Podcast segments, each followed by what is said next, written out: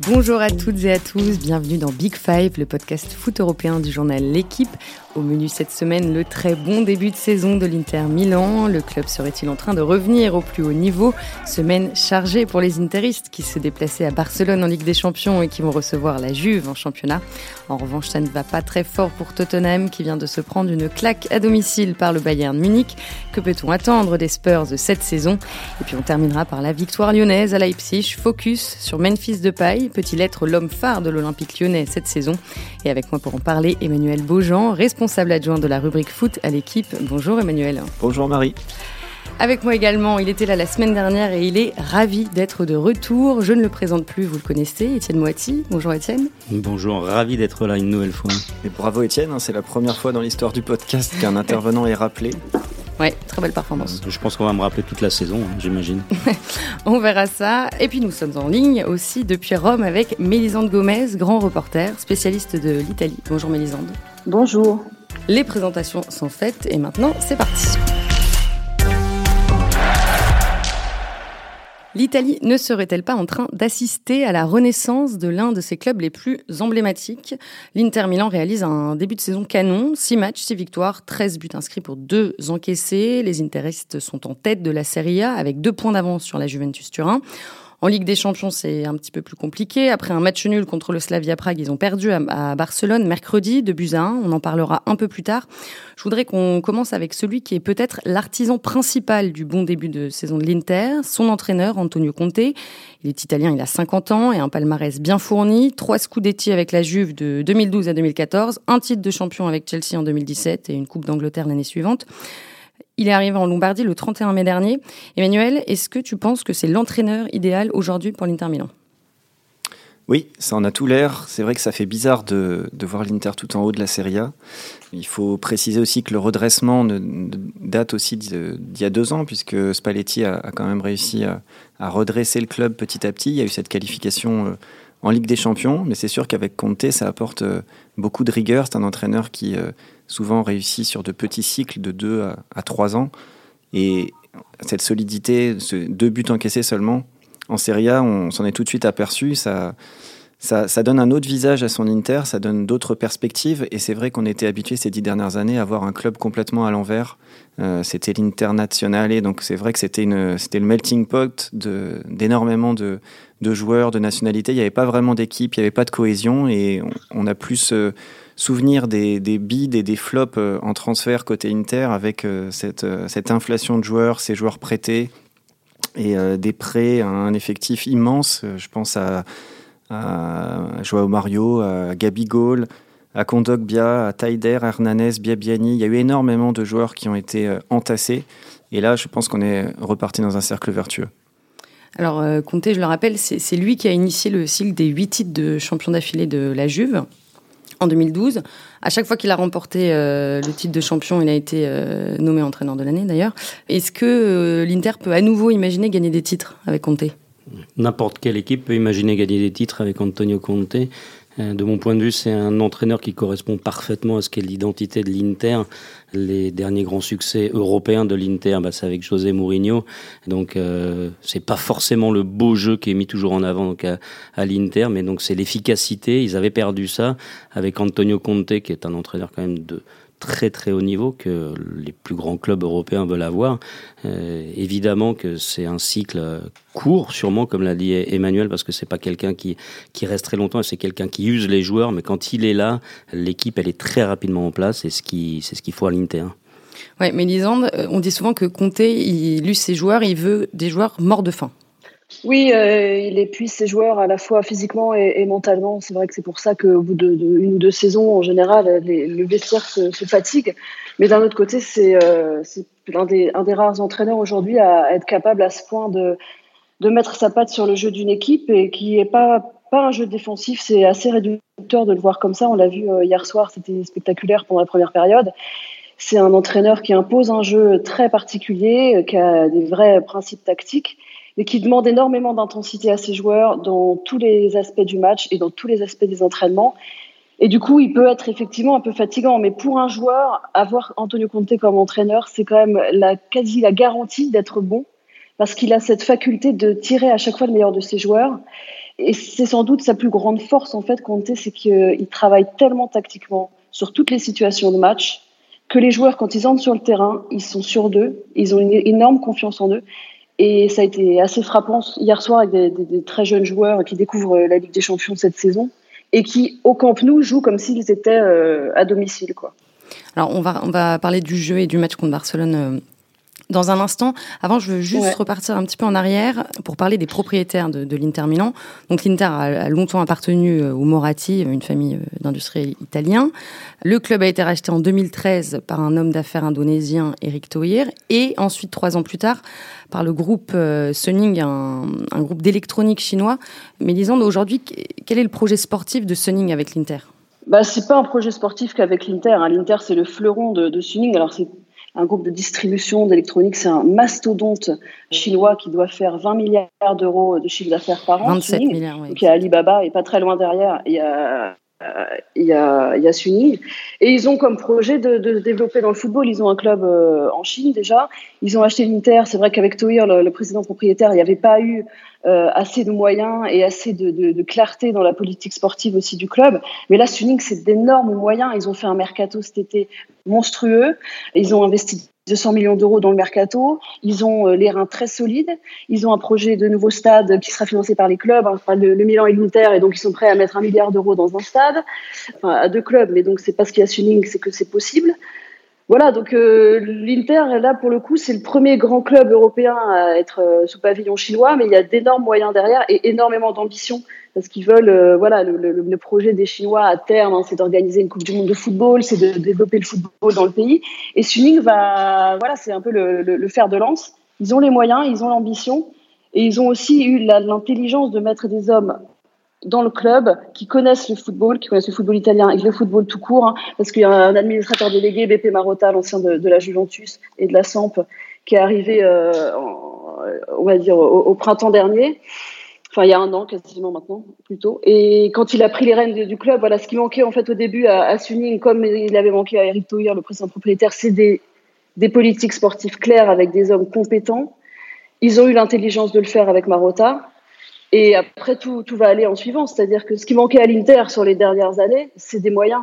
Longtemps, vous l'avez dit, euh, c'était un club euh, financé par un mécène, comme l'était d'ailleurs le Milan. Ça a été deux clubs énormes, mais c'était vraiment des, des, des, modèles économiques qui sont plus possibles aujourd'hui, il y a un mécène qui a arrosé le club avec de l'argent, Moratti euh, en l'occurrence. Et Massimo Moratti, il a mis des millions et des millions d'euros pendant des années dans le club. À un moment donné, il a, il a, il a pas plus, il a, il a plus eu envie de le faire. Et, donc, euh, il a fallu trouver euh, une autre solution. Mais c'est qu'avec Suning, on a l'impression que voilà, c'est une solution euh, pour le développement du club. Oui, mais quand on investit beaucoup d'argent, euh, c'est très bien, on fait des transferts, c'est très bien, mais il faut d'abord avoir un projet sportif et c'est ce qu'ils sont en train de faire aujourd'hui. On a vu que Manchester City avait des moyens donc considérables, il a beaucoup flotté pendant euh, plusieurs saisons en faisant des transferts un petit peu euh, dans tous les sens. Aujourd'hui, ils ont un entraîneur identifié, Pep Guardiola, qui met une politique sportive en place.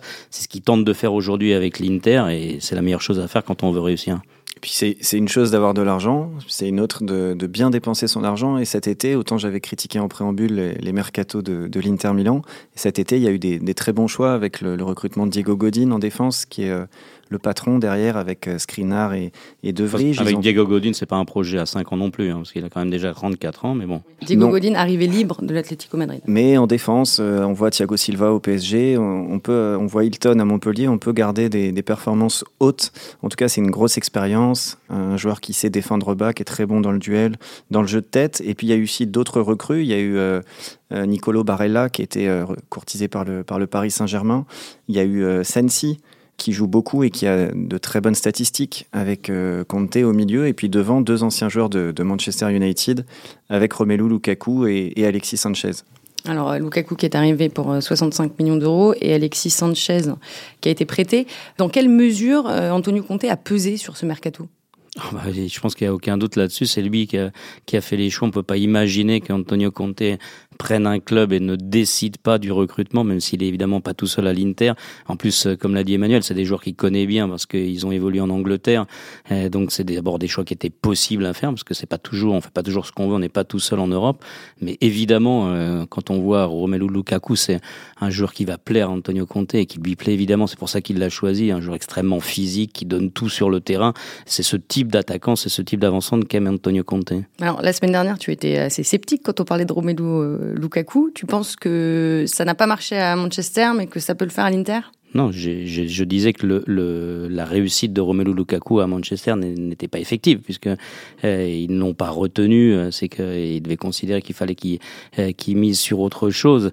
Euh, maintenant, lui, c'est pas le joueur que je préfère voir évoluer, mais c'est un vrai joueur de devoir euh, qui a des qualités physiques exceptionnelles, qui est un combattant et, et comme je disais, je pense que c'est le type d'attaquant qu'aime Antonio Conte. Et Alexis Sanchez. C'est un joueur de foot, Alexis Sanchez? Est-ce que c'est vraiment une bonne recrue? C'est un, point d'interrogation, en tout cas. Il peut pas faire pire que, les dernières saisons et le match de mercredi soir au Camp Nou montre qu'il a, il a déjà retrouvé un petit peu de jambes. Et on a parlé des arrivées. Je trouve que le, dans le sens des départs, les dirigeants ont aussi fait en sorte que le vestiaire soit assaini. Euh, il y a Mauro Icardi qui était en rupture avec ses dirigeants, avec ses supporters, euh, dont la femme et agent Wanda Nara parlaient aussi beaucoup trop. Euh, à la télé. Il est parti euh, en prêt au, au Paris Saint-Germain. Il, donc il est venu contaminer le vestiaire du Paris Saint-Germain. Donc. Pas pour le moment, mais en tout cas, on a fait partir euh, Icardi, mais aussi Nain Golan, euh, Perisic, qui pouvait aussi avoir quelques, euh, quelques conflits avec, euh, dans, le, dans le vestiaire. Donc ça, c'est aussi de, de nature à redonner un, une sorte de cohésion au sein du vestiaire. Ouais, et Mélisande, justement, moi j'ai lu en, en préparant cet épisode que c'était Conte en personne qui avait euh, tenu à mettre Icardi et Nainggolan à l'écart. Est-ce que c'était Non, c'est faux. C'est faux. Non, c'est pas vrai. Non, c'est un choix du, du, de, la, de, la, direction sportive du club, donc euh, de BP Marotta en premier lieu. Conte n'était pas là quand, euh, quand l'histoire d'Icardi euh, s'est développée. Il est arrivé cet été, Conte. Donc, euh, en revanche, quand il est arrivé, on lui a dit clairement, euh, le jour de sa présentation, Antonio Conte, Marotta a, fait, euh, a, entamé la conférence de presse en disant voilà, il y a deux joueurs qui ne sont plus dans le projet, c'est Nainggolan et Icardi. Conte, quand il est arrivé, il a dit à Beppe Marotta, qui connaît très bien, OK, alors moi, je, ne pense qu'il faut le vendre le plus vite possible parce que je veux pas qu'on me pollue mon été avec un joueur dont je sais qu'il sera pas là pour ma saison. C'est un, entraîneur, encore une fois, qui travaille énormément tactiquement très tôt dans, la préparation. Et il n'avait pas envie de perdre son temps avec un joueur dont il savait qu'il allait partir. Donc il a demandé à ce que ce soit vite réglé. Bon, finalement, ça n'a pas du tout été vite réglé, mais c'est pas Conte qui a décidé de pas travailler avec Icardi. Au contraire, hein, je pense que un entraîneur, un attaquant de, de, du profil d'Icardi, ça à pas mal d'entraîneurs et c'est pas un joueur compliqué du tout à gérer dans un vestiaire. Hein. Ce qui s'est passé, c'est surtout que sa femme a, a, un petit peu crispé les, les positions. Mais Icardi en lui-même, euh, c'est un professionnel euh, exemplaire. Tous, tous ses entraîneurs, tous ses coéquipiers, euh, voilà, vous le diront, c'est un joueur sérieux. Mais il y a eu des problèmes l'année dernière avec sa femme, avec sa prolongation. Mais qui remettent pas en cause, euh, je pense, la suite de sa carrière et notamment son intégration au PSG. Donc euh, c'est un autre. Merci de nous, mais, avoir, mais, merci de nous avoir rassuré, Mélise. Voilà. Mais en Italie, c'est très simple. Hein. L'entraîneur, il choisit jamais. C'est pas, c'est jamais l'entraîneur qui fait tout le temps tout le mercato. Il définit des profils et on lui en propose. Évidemment, Conte a validé tout ce qui est arrivé. Évidemment qu'il avait des choix comme celui de Barella, comme celui d'ailleurs de, de Lukaku. Mais c'est vraiment une politique sportive du club, c'est-à-dire que c'est pas, ils vont pas faire l'erreur de, laisser euh, l'entraîneur faire le mercato, parce qu'un entraîneur ça part et des joueurs ça reste souvent. Hein, si vous signez un joueur 5 ans et que l'entraîneur au bout d'un an il est parti, vous avez euh, des joueurs qui sont pas forcément ceux que l'entraîneur d'après voudra. Donc euh, il y a une politique sportive aujourd'hui à l'Inter, une vraie politique sur le long terme. Et on le voit avec des joueurs qui sont prêtés les deux, Barella Sensi, mais il y a des options d'achat à chaque fois voilà, des jeunes joueurs que Conte va faire progresser parce que ça, il le, fait très bien. Et des Italiens, effectivement, il y a une identité italienne qui est en train de, qu'on est un peu en train de retrouver. Mais c'est pas euh, Conte arrive, euh, il se sert comme il veut et puis ensuite on va repartir sur un autre cycle. Non, c'est vraiment Marotta est arrivé pour gagner des titres. Effectivement, c'est quand même un club qui a gagné 18 Scudetti, qui a gagné trois Ligues des Champions et qui depuis 2010 ne met plus un pied devant l'autre quasiment au très haut niveau, quoi. Et qui se fait marcher dessus par la Juve en championnat depuis près de près de dix ans. Et sachant la rivalité qu'il y a entre les deux clubs, ça commençait à faire long, quoi. Et là où Mélisande a raison, justement, c'est vrai qu'on c'est rassurant pour l'Inter parce qu'il y a de la réserve. Il y a eu le, recrutement du, jeune euh, socialien Lucien Agoumet au milieu. Il y a un très grand espoir en attaque euh, Esposito qui, qui, n'est même pas encore majeur. Il y a l'arrière gauche euh, Di Marco. Il y, a, des solutions au milieu avec Politano, avec l'Autrichien Lazzaro. Et, et, puis il y a ce jeu aussi en, en 3-5-2 qui permet à des milieux comme Brozovic technique de mieux, de mieux s'exprimer. Donc il y a à la fois un 11 qui commence à se dessiner et qui, euh, qui a bien réussi euh, face au, Barça mercredi soir et qui est pour l'instant euh, dominateur en, Serie A et il y a de la ressource derrière. Alors Manu, tu, tu parles du Barça. Est-ce qu'ils peuvent avoir des regrets après ce match? Parce que c'est eux qui avaient ouvert le score hein, au compte nous. Oui, ils peuvent avoir beaucoup de regrets. Je pense qu'ils pouvaient mener 2-0. Antonio Conte a parlé de, malaise, de sentiment de gêne par rapport à l'arbitrage parce qu'il avait euh, probablement espéré un, un penalty euh, juste avant que le, Barça n'égalise. Mais pendant une heure, on a vu euh, une équipe de l'Inter dominatrice, très bien organisée et qui a vraiment bousculé le Barça. Oui, le Barça est bon à prendre depuis le début de la saison. C'est une équipe qui est pas du tout encore en place, euh, qui développe pas donc euh, son jeu. Si tant est que le Barça conserve donc euh, son jeu de passe qu'il avait les saisons précédentes. Donc je suis assez d'accord avec Manu. Il y avait un vrai coup à faire. Il y avait une victoire possible pour l'Inter au Camp Nou. Bon, et l'autre test, et peut-être le plus important, ce sera ce dimanche 6 octobre 6 octobre pardon, contre la Juventus Turin à San Siro. Si l'Inter gagne, ils auront 5 points d'avance sur les Turinois. Mais est-ce que là, on pourra dire que ce sont de véritables candidats au titre? Je pense que c'est encore très tôt dans la, dans la saison. Je ne sais pas s'ils pourront tenir le rythme. Pour l'instant, c'est vrai que tout se passe très bien. On sait que Conte, euh, en Serie A, euh, il connaît bien. Il a, il a réussi des saisons euh, assez exceptionnelles avec la Juve, hein, dont une saison où l'équipe est restée invaincue pendant les 38 journées, ce qui arrive très rarement en Italie comme, comme ailleurs d'ailleurs. Maintenant, est-ce qu'il a l'effectif pour, euh, pour tenir? Est-ce qu'ils vont réussir à, à maintenir cette, cette exigence-là et ce niveau-là toute la saison, sachant aussi qu'il y a eu des matchs un peu moins aboutis que d'autres hein? Pour l'instant, ils ont un gardien euh, qui est sans doute le, le meilleur du, du, du, Serie A, qui est, qui est, en feu. On en parle très peu d'Andanovic, mais il a fait euh, encore euh, depuis début de saison des arrêts décisifs.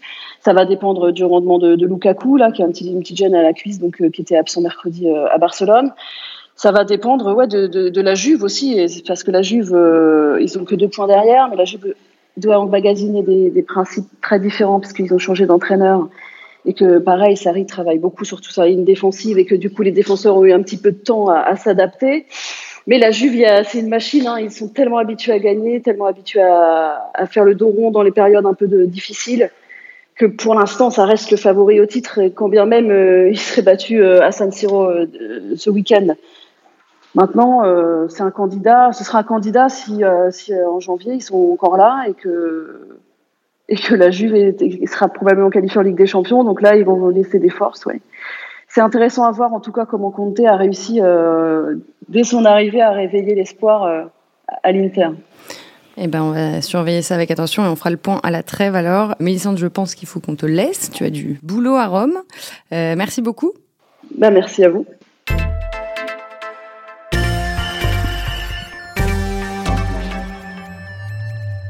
On part en Angleterre maintenant et à Londres plus précisément où les Spurs de Tottenham ont été écrasés par le Bayern Munich mardi. Défaite 7 buts à 2. C'est la plus lourde défaite de leur histoire à domicile.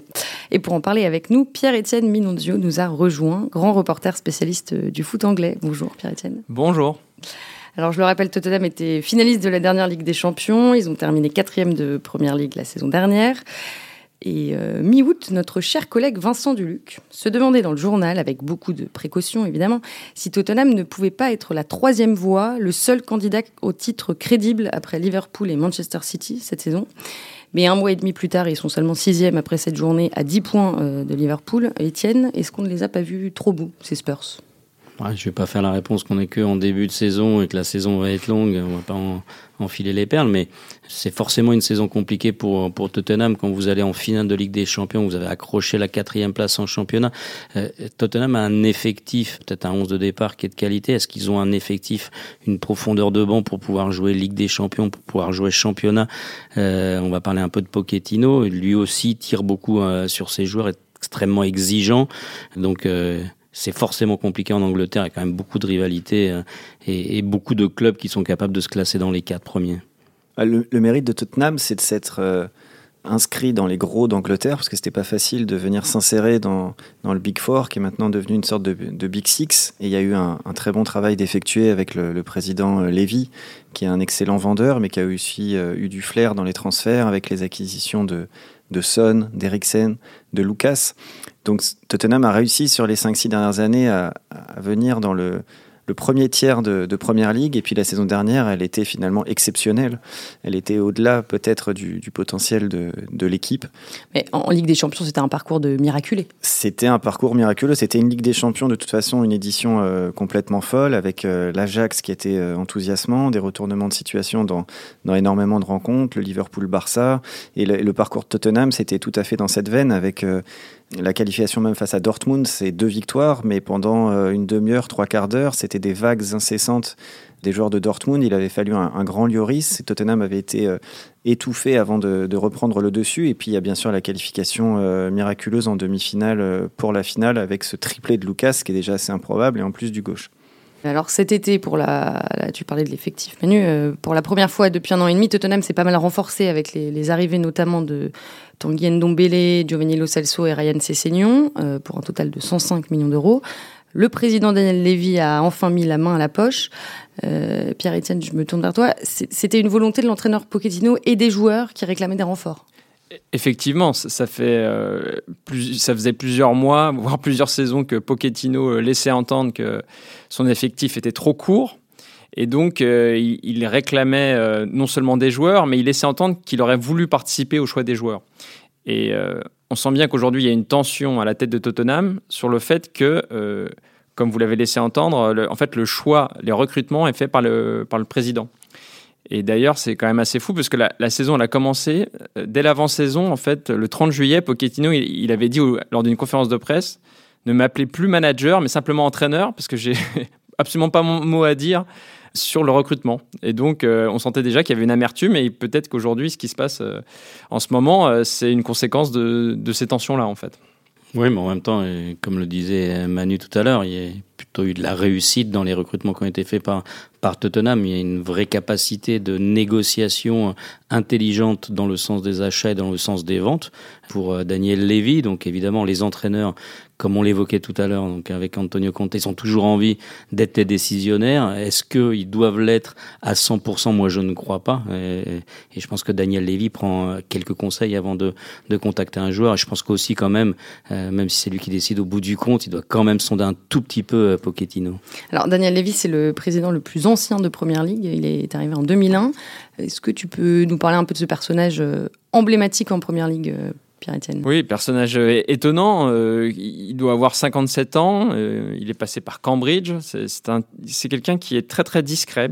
Et comme l'a dit Étienne, qui, a fait vraiment sa réputation euh, sur le fait euh, d'être implacable en négociation. Euh, il est très fort notamment pour négocier le 31 août, le dernier jour, euh, quand tout le monde est sous pression, lui il reste calme, il impose euh, ses conditions. Je te coupe très rapidement. Euh, J'ai retrouvé une déclaration d'Alex Ferguson en 2008 après le transfert de Dimitar Berbatov de Tottenham à Manu. Négocier avec lui a été bien plus pénible que mon opération de la hanche. Ah oui, il y, a des anecdotes incroyables sur les, les, négociations entre les Spurs et Man United. Parce que par exemple, Levy était furieux il y a quelques années de s'être fait piquer Berbatov par Ferguson. Et alors, ce qu'il avait fait, c'est qu'il s'intéressait à un, défenseur de Manu qu'on a un peu oublié aujourd'hui, qui s'appelait Fryers, Ezekiel Fryers. Donc les Spurs voulaient l'acheter à Manu. Et euh, United donnait un prix qui était très très important. Donc euh, ce qu'a fait Levy, il a demandé au Standard Liège de l'acheter. Et forcément, le Standard Liège avait moins de moyens, donc ils l'ont acheté moins cher. Et six mois plus tard, il était en prêt à Tottenham. Voilà. Donc c'est un mec qui est très très habile en négociation, très très malin.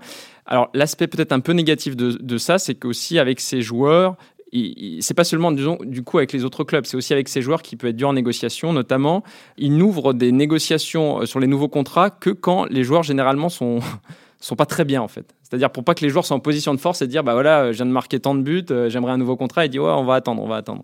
Donc parfois c'est aussi lassant pour son effectif euh, ce mode de management. Tu le disais, il a complètement euh, restructuré le club et il a même fait construire un, stade, le Tottenham Hotspur Stadium, qui maintenant est le plus grand de Londres et le troisième d'Angleterre. Oui, splendide, euh, splendide stade. Il s'est débrouillé pour que ça fasse juste 1000 places de plus que l'Emirates, le stade des rivaux d'Arsenal. Comme ça, c'est symbolique. Et puis il y a aussi le, centre d'entraînement. Moi, j'ai eu l'occasion d'y aller plusieurs fois, c'est absolument splendide. C'est d'ailleurs là où la sélection anglaise s'entraîne généralement avant qu'ils aillent jouer à, à Wembley. Donc alors là, s'il y a quelque chose qu'on ne peut pas lui reprocher, c'est ses qualités de bâtisseur. Vraiment, il a construit des infrastructures pour son club qui sont absolument remarquables. Et je trouve qu'il y a un, paradoxe avec euh, Tottenham cette saison. On leur reprochait beaucoup d'être inactifs sur le marché des transferts. Même Hugo Lloris avait réclamé euh, il, y a, quelques mois qu'on lui apporte des renforts. Et finalement, c'est la saison où ils ne, recrutent personne qu'ils arrivent à atteindre la finale de la Ligue des Champions. cette saison, il y a eu des efforts de fait avec un gros achat, celui de Tanguy Ndombele euh, à Lyon. On a parlé aussi de, Ryan Sessegnon, qui est un, bon arrière-gauche et d'une troisième recrue dont le nom m'échappe, euh, Giovanni, Lo Celso, voilà, qui était très bon avec le, avec le Betis. Mais Cessignon et, et Lo Celso sont blessés pour le moment, donc le, renouvellement est très modéré. On a seulement Ndombele qui est, qui est, titulaire et qui fait euh, figure de nouveau dans ce 11. Et le match de, Tottenham face au Bayern euh, a montré qu'il y avait aussi des joueurs qui étaient en, en difficulté. Je pense à la défense belge, Vertonghen, Alderweireld. Il y a une forme de, lassitude. Eriksen est resté un petit peu par défaut. Il espérait euh, partir au Real. Donc il y a, peut-être aussi une fin de cycle qui, euh, qui est à l'œuvre. Il y a un point important dans ce que tu viens de dire. Les trois joueurs que tu as nommés, donc la défense centrale belge et Eriksen, c'est des joueurs qui sont en fin de contrat en fin de saison. Et ça, forcément, ça joue aussi euh, dans l'état d'esprit des joueurs. Les premiers recrutements de Tottenham cette saison, c'est d'avoir conservé ses joueurs quand même. Parce qu'à une époque euh, pas très lointaine, les meilleurs joueurs de Tottenham partaient dans d'autres grands clubs européens ou dans de vrais grands clubs européens. Et euh, aujourd'hui, quand vous êtes capable de garder Harry Kane, qui est un attaquant que tous les grands clubs européens aimeraient avoir, qui a une valeur marchande qui est absolument colossale, qui tourne autour de 150 millions d'euros. Donc ça veut dire que Daniel Levy, il est capable aussi de ne pas vendre maintenant donc euh, tous ses meilleurs joueurs. On parle d'Eriksen, il y a peu de temps encore, ça fait quand même quelques saisons. Meilleur joueur Modric, il partait euh, quand il était euh, au sommet de sa gloire à Tottenham. Donc c'est le premier élément extrêmement important pour moi, c'est qu'ils sont capables de garder le joueur. Quand vous gardez vos joueurs, c'est capable de renforcer un peu. On verra au cours de la saison, mais il y a quand même quelques perspectives pour Tottenham. Justement, tu parles de la saison. Euh, là, ils ont trois matchs plutôt abordables euh, qui arrivent contre Brighton, Watford et l'Étoile Rouge euh, Belgrade en C1. Ce sera donc l'occasion de se relancer parce qu'après, ce sera beaucoup plus compliqué. Il faudra aller à Anfield jouer contre Liverpool. Oui, ça c'est forcément compliqué pour euh, toutes les équipes d'Angleterre et d'Europe aussi. Bon, la difficulté en Angleterre, c'est qu'il y a beaucoup de rivalité. Mais enfin, vous avez quand même quatre places directement qualificatives pour la Ligue des Champions. Donc, quand vous avez un bel effectif, eh, vous luttez quand même à 6 pour quatre places, c'est quand même mieux qu'en France où on lutte à 20 pour une place et demie.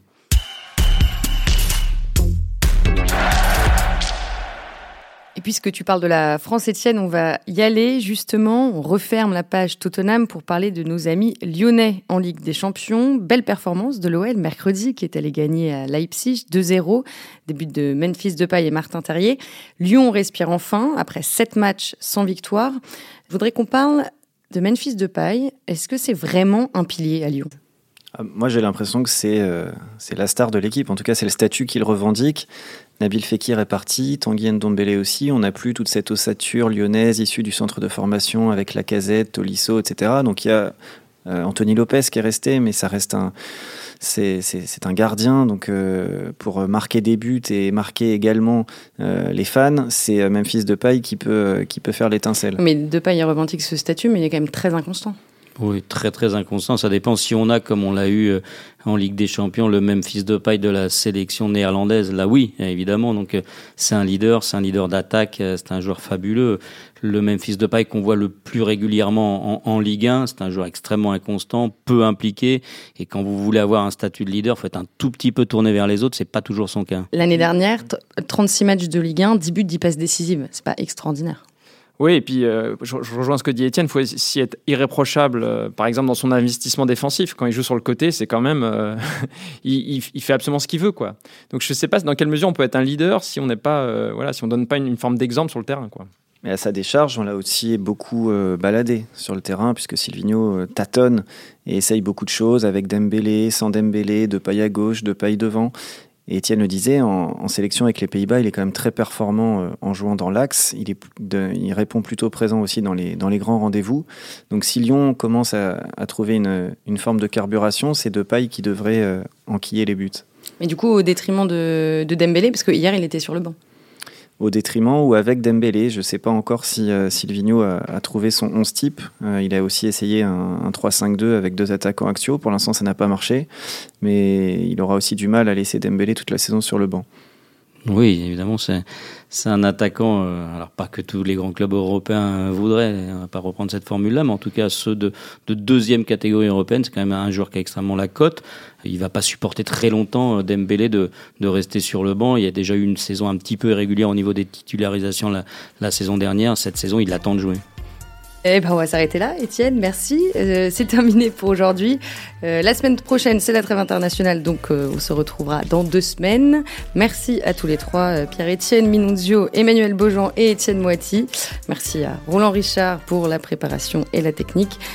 N'oubliez pas de vous abonner si vous aimez Big Five et à très vite.